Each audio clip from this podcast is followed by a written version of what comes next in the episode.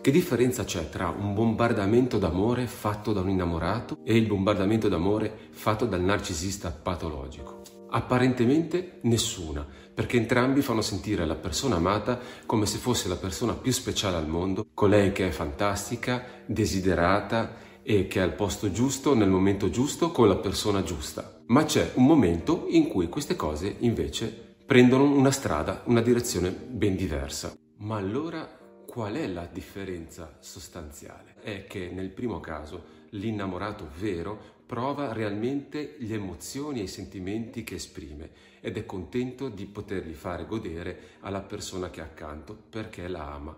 Nel secondo caso invece del narcisista patologico, tutto ciò che lui mette in atto è una strategia per poter portare nelle sue grinfie la vittima, la preda, cioè lui non è realmente interessato a lei in quanto innamorato, ma solo per il fatto di poterla portare nella sua rete e poterla dominare in seguito. Il narcisista, dopo una prima fase di bombardamento, che gli costa tantissima energia perché sta interpretando un ruolo, nel momento in cui sente di avere la vittima nelle proprie mani, di possederla, di dominarla, a quel punto metterà in atto una seconda fase.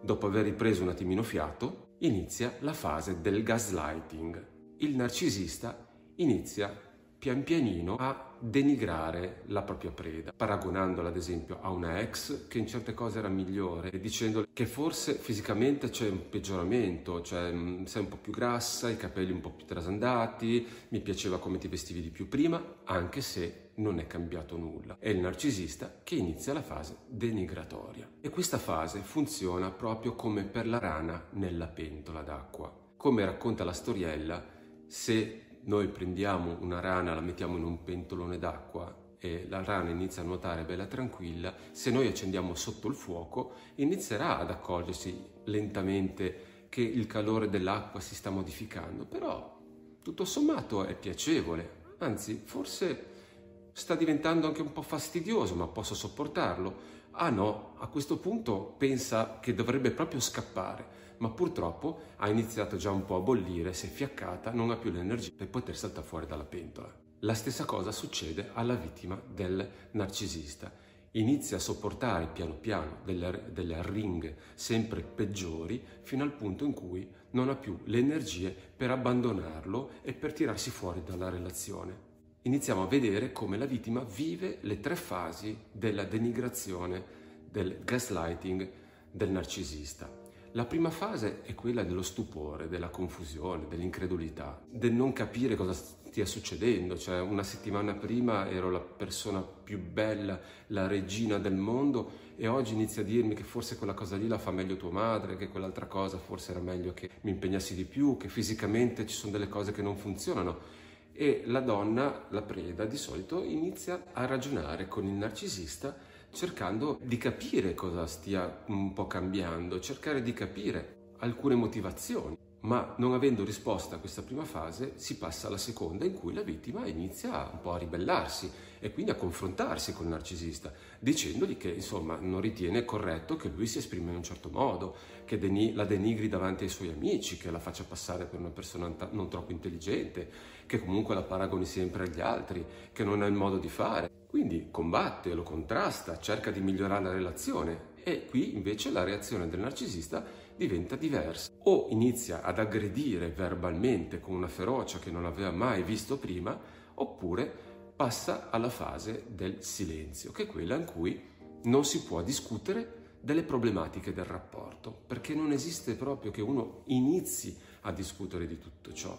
E accanto a questa Potrebbe esserci poi un litigio appunto così furioso per qualche banalità, 5 minuti di ritardo, la pasta poco cotta, un commento su una notizia al telegiornale, un litigio furibondo per cui il narcisista deciderà di andarsene e di non farsi più trovare per giorni, a volte anche per settimane. La vittima, come vive questa seconda fase? Nella, nell'angoscia dell'abbandono, inizierà a colpevolizzarsi e a trovare delle modalità per riconquistare il proprio eh, amato. Poi si passa alla terza fase, in cui la vittima si rende conto che qualsiasi cosa faccia per riportarlo a sé non funziona. Lui comunque se ne sta fuori, ha una crudeltà nei suoi confronti che non si sarebbe mai immaginata, perché non sente assolutamente il dolore che lei prova, quella sofferenza forte di aver perso tutto quello in cui aveva proiettato il proprio futuro. Si rende conto la vittima che la, la relazione probabilmente non decolerà più di così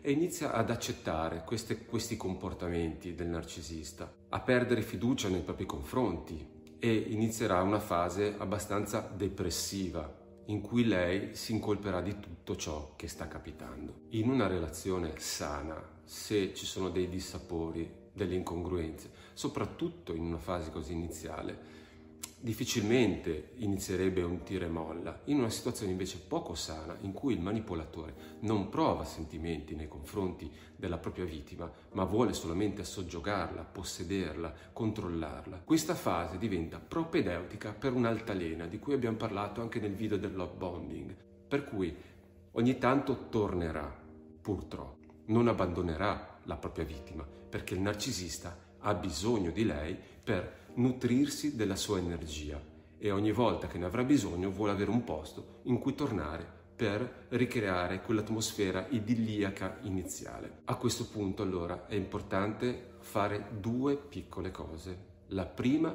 è iniziare ad annotarsi ciò che si dice, ciò per cui si litiga, ciò che dice uno e ciò che dice l'altro, in modo tale da avere una traccia scritta e ogni tanto ritornare a ripassarla per capire se si sta perdendo la bussola e seconda cosa da fare è iniziare a osservare lo schema fisso e ripetitivo perché il narcisista segue sempre la stessa strada per arrivare alla conclusione di andarsene.